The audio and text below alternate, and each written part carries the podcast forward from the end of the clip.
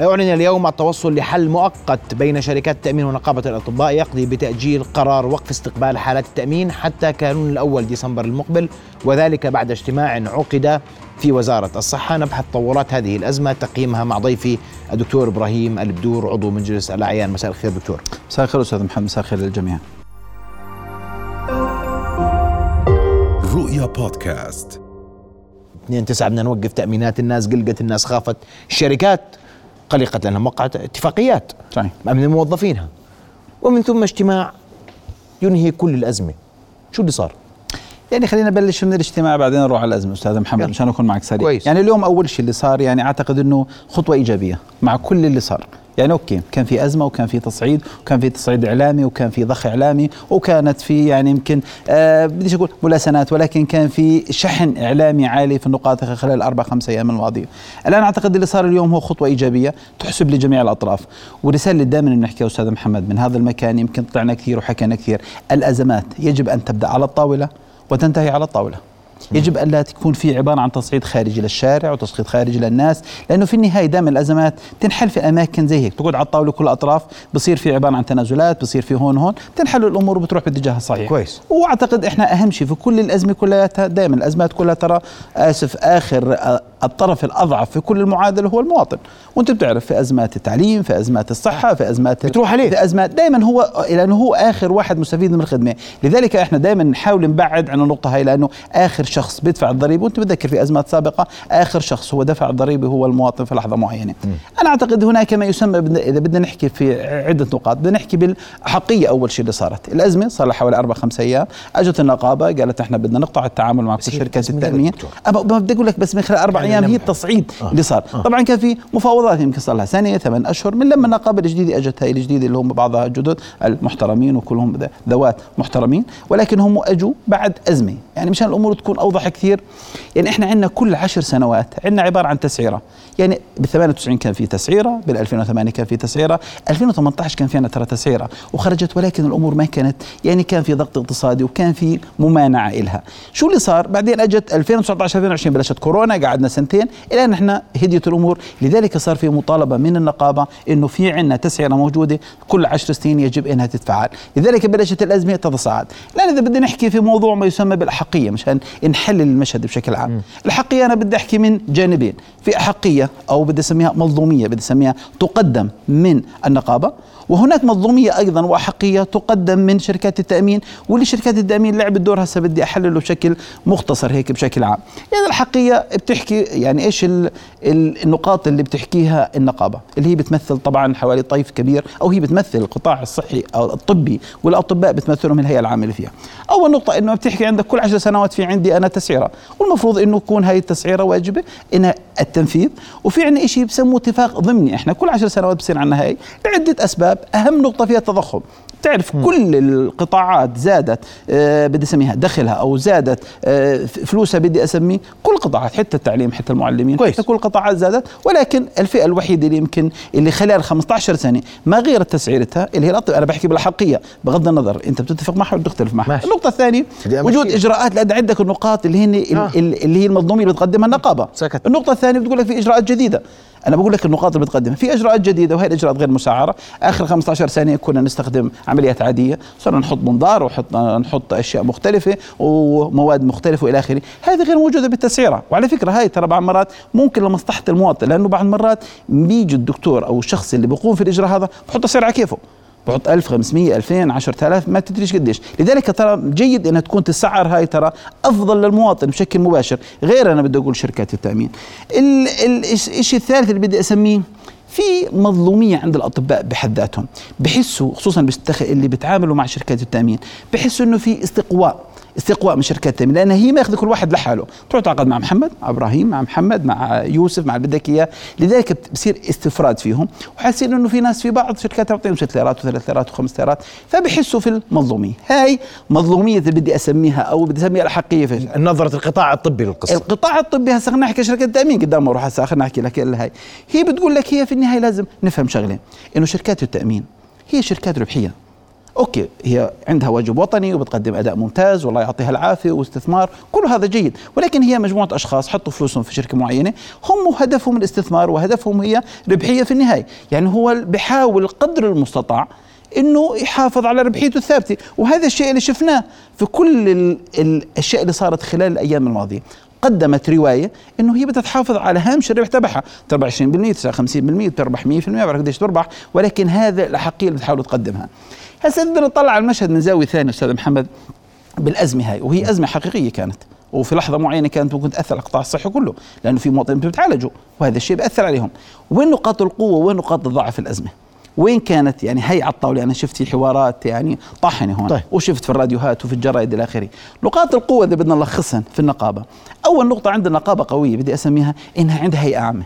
وتتحدث باسم هيئة عامة وعندها عدد كبير من الأطباء وبتحكي باسمهم. وهي النقابة صار لها عشرات السنوات وهي نقابة مقدرة ومحترمة وشخوص فيها ناس محترمين وبقدموا رواية. هذا شيء جيد. زي ما حسيت ما قبل زي ما حكيت لك ما قبل شوي شعور عند الأطباء كمان هذا ال- نقاط بالغبن. القوة. بالغبن. حاسين إنه شركات بتضحك عليهم هم بقدموا جهد وبعطي 50 ليرة و60 ليرة و10 ليرات عملية وباخذ أنا 25% وبعض مرات ما بعطي وما بعترف في اجرائه هاي كمان نقطة ثانية. نقاط الضعف الآن اللي صارت اللي هي النقاط اللي بحكيها هنا هي عكسية لشركات التأمين. نقاط الضعف اللي كانت في الرواية تبعت بدي أسميها. أول نقطة اللي هي النقطة القوية اللي كانت إنه ليس كل الأطباء على قلب رجل واحد. مشان في نعترف الأزمة هاي ما كان الأطباء على قلب رجل واحد؟ مش في الأزمة إنهم يروحوا يمتثلوا ل 2 9 ما كان كل الأطباء ممكن يلتزموا آه. آه. بهي هذا حقيقة واقع وكل الناس بدي. أسألك هيك بنسبة تقديرية برأيك بقدرش أعطي نسبة مشان ما أفهم غلط بس أنت كنت أنت. بتعتقد إنه في نسبة جيدة 2 9 مم. لم يكن الأطباء ليلتزموا بقرار النقابة وقت التعامل يلتزموا في نسبة معينة. في نسبة لا بأس بها. في ناس ما بعرف قديش 10% 20% 50% ما بعرف. ولكن الفكرة العامة إنه مش كل الأطباء وهي النقطة اللي هي نقطة ضعف هنا هي نقطة قوة. وين كانت؟ عند شركات التأمين. يعني شركات التأمين كانت تحكي بشكل واضح وإذا إنك شفت عبارة عن بيانها كانت تلوح يعني تلوح بشكل مباشر إنه إحنا أي طبيب سوف ينسحب من المجموعة التأمينية سوف لن يعود لها. شفت عبارة عن بيانهم؟ يعني كلامهم واضح هم فاهمين النقطة هاي. هم بركزوا على النقطة هاي وبشدوا عليها إنه مش كل الأطباء رح يلتزموا معهم لأنه عذرا في بعض الأطباء من عبارة عن دخلهم التاميني من شركات التأمين بوصل 70% و60% وفي ناس 80% وناس 50% وناس 40% فصعب إنه واحد بيطلع رقم معين بيطلع يقول 2000 دينار أو 3000 دينار تقيم منهم ثلثين هن يعني مشان 1000 دينار يضل فلذلك هو عنده خسارة هائله اللي بتصير عنده. لذلك أنا قلت لك هاي النقطة نقطة اللي هي ضعف عند النقابة والقوة. عند كمان شركات. عند شركات التأمين النقطة الثانية أنا اللي شفتها بصراحة من خلال الأزمة الاربع بس أيام قبل. اسمح لي دكتور وكمان كان في حديث وأنا بحكي لك نقلا عن وسط طبي وعن وسط يعني آه، من من أوساط التأمين بقول لك كمان اللي داخل أصلا على التأمين هو طبيب يعتمد على التأمين اللي ما بده التأمين منسحب منه أصلا ومش داخل عليه. أوكي أنا حكيت لك عبارة عن نسبة أستاذ محمد. قديش نسبتهم؟ هذا قلت لك أنا ما بعرف قديش الأطباء. كويس. بعض الأطباء بأخذوا نسب كويس. كاش ونسب تأمين. داخل. هاي النقطة. طيب. النقطة الثانية اللي شفتها مشان ما أنفهم غلط كمان هي الخطة الإعلامية. وانت زلمة إعلامي وبتفهم بالإعلام وعندك معد برنامج شرف أبو رمان مميز في النقطة هاي. طيب. أنتوا سيدي بتحطوا خطة إعلامية لكل شيء. وأنت بتعرف وأنا بعرف وكل أي مؤسسة بدها تقدم أي شيء لديها خطة إعلامية يجب أن تقدمها. أنا شفت ما كان في خطة إعلامية قوية من النقابة لشرح المظلومية والحقية. يعني للأمانة الأطباء عندهم عندهم نقاط قوة كثير. كان ممكن الشرح. لا يعني بديش أقل من قيمة الجهد. قدموا النقيب أداء ممتاز وحاول يقدم وبعض الأعضاء تداخلوا حتى في راديوهات وتلفزيونات وقدم وجهة نظر جيدة. ولكن في اسمه خطة إعلامية. مين يظهر هون؟ مين يظهر هون؟ شو يحكي؟ شو النقاط المتفق عليها؟ وأنت بتعرف النقطة هاي. عكس شركات التأمين. كان في عندها دور أنا شفت هيك يعني مسح بدي اطلع على على الموضوع بزاوية أخرى. كان عندها خطة إعلامية عبارة عن قوية بلحظة معينة واستخدموا كل أدواتهم. يستخدم في واحد طلع الصبح على الراديو في ناس كان بيحكي في الليل. بعدين صمتوا في لحظة معينة في بعض في بعض الأحداث كان يرن عليهم الناس تعالوا اطلعوا بقول لك لا إحنا بدنا نصمت الآن. يعني عرفوا متى يصمتوا متى يرفعوا وضربوا على الوتر الحساس. راحوا على المواطن وقدموا مظلومية المواطن أمام الأطباء. إنه هذول الأطباء بدهم يرفعوا الأسعار وفي النهاية إذا بدنا نرفع الأسعار سوف يتكلف المواطن وسوف ترتفع الضريبة على المواطن وسوف يدفعون فلوس أكثر. لذلك كان عندهم نقطة ال- الشارع كان ميال مع هناك. الشارع كان ميال أكون معك صريح مع الخطوة اللي هي الاعلاميه وانت وأنت يعني طيب. بديش أمدح فيكم مره ثانية ولكن أنتم فاهمين إنه الإعلام بعمرات هو الذي يوجه الشارع. يعني إذا بتسال أي واحد في الشارع بقول لك إيه هذول الأطباء معهم مصاري هذول الأطباء بدهم يأكلوا الناس إلى آخره. هاي النقطة كمان النقطة هاي كانت ضد الأطباء أكون معك صريح. م. لذلك كان في يعني آه، شعور عام إنه لا الأطباء هذول بدهم يأخذوا مصاري وقاعدين بيلموا مصاري والى آخره. النقطة الأخرى اللي كانت حاسمة. إنه بديش أقول يعني شبه شبه جميع المؤسسات العامة لم تكن مع رفع تسعيرة النقابة. وخليني أحكي لك شغلة. يعني. لا أنا ما بحكي الدولة بحكي المؤسسات. وأنا أضرب لك أمثلة. شقيقات النقابة نقابة المحامين نقابة المهندسين. النقابات غالبيتها ليست بالعكس في نقابات طلعت بيانات وبيانات صارمة وأنت سمعتها اليوم وسمعتها امبارح. النقابات كانت ضد رفع الأسعار. أوكي؟ وأقول لك شغلة حتى وزارة الصحة بشكل غير مباشر بديش أقول ليس لديها الرغبة بديش أقول ليس لديها الرغبة إنها كمان يصير في تسعيرة جديدة. ليش؟ مشان تكون الأمور واضحة. لأنه هاي النقابات كلها لديها مؤمنين. نقابه المهندسين عندها تأمين صحي لموظفينها للمهندسين تبعينها. المهندسين بيروحوا بتعالجوا. هسه فاتورتهم والمحامين وكلهم. والمحامين والمهندسين الزراعيين. ووزارة الصحة وزارة الصحة عندها صندوق تأميني. الدرجة الأولى لما بتروح واحد درجة أولى صندوق التأمين الصحي بيدفع 80% والمؤمن بدفع 20% يعني فاتوره ال 10000 بدفع يدفع عليها 8000 إذا بتتغير التسعيرة هاي نقابة المهندسين راح تدفع يمكن دبل. ونقاب وهي النقابات أصلا يا الله الله ماشي أمورها. هسه بدك تزيد علي التكلفه بدك تزيد علي التكلفه لذلك أنا قلت لك هاي النقطة كانت ليست المصلحة ولذلك لاحظت إنه النقابات ضد وقلت لك وحتى وزارة الصحة أنا ما بدي أقول ولكن هي كانت ليس لديها الرغبة يمكن أحسن عبارة استخدمها. طبعا للامانه اليوم قاموا جهد كويس وكان في تجميع وجمعت كل الأطراف وخرجوا في بيان كثير كويس. النقطة الأخيرة اللي بدي أوضح نقطة القوة والهاي الوضع الاقتصادي العام. الوضع الاقتصادي عند عند الناس ضاغط. أي كلمة بتلوح لهم في سلافة مصاري تزيد عليهم مصاري تسوي إلى آخره وقلت لك شركات التأمين لعبتها بشكل مختلف ووجهت الرأي العام. قالت للرأي العام إنه يا أخوان هذول الأطباء بدهم يرفعوا عليكم. وإذا رفعوا إحنا ما بنقدر لازم نرفع عليكم مرة أخرى.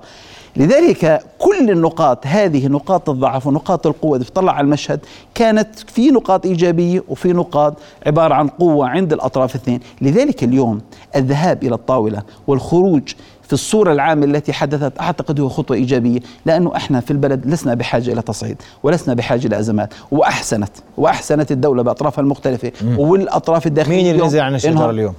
اثنين نزلوا عن الشجرة مشان أكون معك صريح. يعني إحنا دائما بالأزمات وبتعرف الأزمات السياسية بكون عندنا ما يسمى بالصعود على الشجرة. الصعود على الشجرة كانوا اثنين صاعدين على الشجرة أكون معك صريح. اليوم للأمانة أعتقد الدولة كلياتها باجهزتها المختلفة وحتى هم والنقابة والإخوان في شركات التأمين كانوا أذكياء. وذنك متذكر شركات التأمين ترى كانت حدة ذكية في طرح الاعلام قالت يا إخوان إحنا عندنا فقط لا نمثل إلا 8% نحن لا نمثل الجميع. نحن هناك شركاء معنا عندنا سبع ثمان شركاء موجودين. يجب أن يكونوا موجود. ترى إحنا مش علينا الضغط لحالنا. إحنا كنا من شكل 8% المشكلة الرئيسية عند الأطراف الأخرى. لذلك اليوم كان في جو عام وجو إيجابي. لاحظت ربع ساعة نص ساعة كانت الأمور منتهية. يعني الاجتماع ما طول. بلشوا على 10 10 ونص طلعت أول خبر من بترا وأخذت كل القنوات الأخرى والصحافة إنه تم إنهاء الموضوع وتم التعليق. هسه النقطة ال ال اليوم اللي صار عليها الاتفاق ترى في عبارة عن نقطتين صار الاتفاق. ترى الاجتماع خرج في نقطتين رئيسيات فقط. خلينا نروح على الاجتماع بما نرجع له أول شيء. هو كان عبارة عن نقطتين الاجتماع. النقطة الأولى الصندوق التعاوني والنقطة الثانية اللي هي إيش؟ الأجور الطبية. صندوق التعاون مشان الأمور تكون عبارة عن واضحة للناس. هذا صندوق خرج فيه نظام بإرادة ملكية وهو موضوع موجود وهو موجود من سنتين ثلاثة مش عارف قديش من عدة سنوات موجود. وهذا الصندوق هدفه الرئيسي شو هو وهو ترى خطوة ممتازة للنقابة مشان الأمور تكون واضحة. إنه زمان كل شركات التأمين بتعاقد مع أطباء كل واحد لحاله. اجى صندوق قال لا خلينا نجي قالت لا خلينا نسوي صندوق.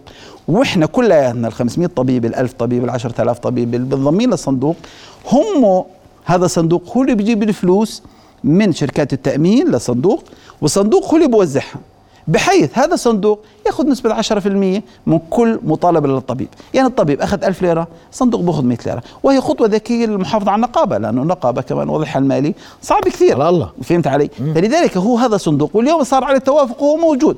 هو توافق على شيء كان. بالعكس في أحد بنود الصندوق في النظام تبعه خلال ثلاث أشهر لازم يصدر له تعليمات والأخير. طيب. ولكن خلال الفترة الماضية ما هذا الاتفاق. الأول. الثاني. الاتفاق الثاني اللي هي بالنسبة للتسعيرة، التسعيرة لم يعني ما شفت عليها حكي، ما حدا قال إنه تسعيرة قالوا لها أجلوها وقالوا بدنا نتفاوض عليها وشكلوا لجنة من أطراف مختلفة ست سبع ثمان أشخاص. التصريحات الإعلامية. ما هو حكيت لك. حكيت لك المشكلة التراشق الإعلامي اللي صار خلال اليومين الثلاثه بصراحة كل الدنيا مطبولة. أنا وين ما بروح الناس بيسألوا شو أزمة الأطباء؟ وين راح تصير؟ هل ممكن تتفاقم من شيء أكبر؟ وإحنا أعتقد لسنا بحاجة لأزمات. يجب دائما الأزمات تنحل أو تؤد انتهت الأزمة برأيك؟ لا ما انتهت أعتقد. ولكن هي جمدت بدي أسميها. جمدت وهذا شيء جيد. جمدت ل 2 12 2 12 يعني عندنا حوالي كمان ثلاث أشهر موجودات. هي ثلاث أشهر المفروض اللجنة خلال الثلاث أشهر يجب أنها تخرج في توصيات. أنا أعتقد الكل يمكن بدك يسميه ربحان في النقطة هاي اللي حكيناها قبل شوي إنه الاثنين اثنين نزلوا من على الشجره النقابة أكدت على صندوق الموضوع الصندوق التعاوني واخذت تعهدات لازم يطبق هو من زمان ترى ما تطبق وهي خطة عبارة عن بدي أسميها تحسب. ومن ثم هي مش عبارة عن تنازلات قالت أوكي ممكن نفاوض معكم على التسعيرة. خلينا نشوف.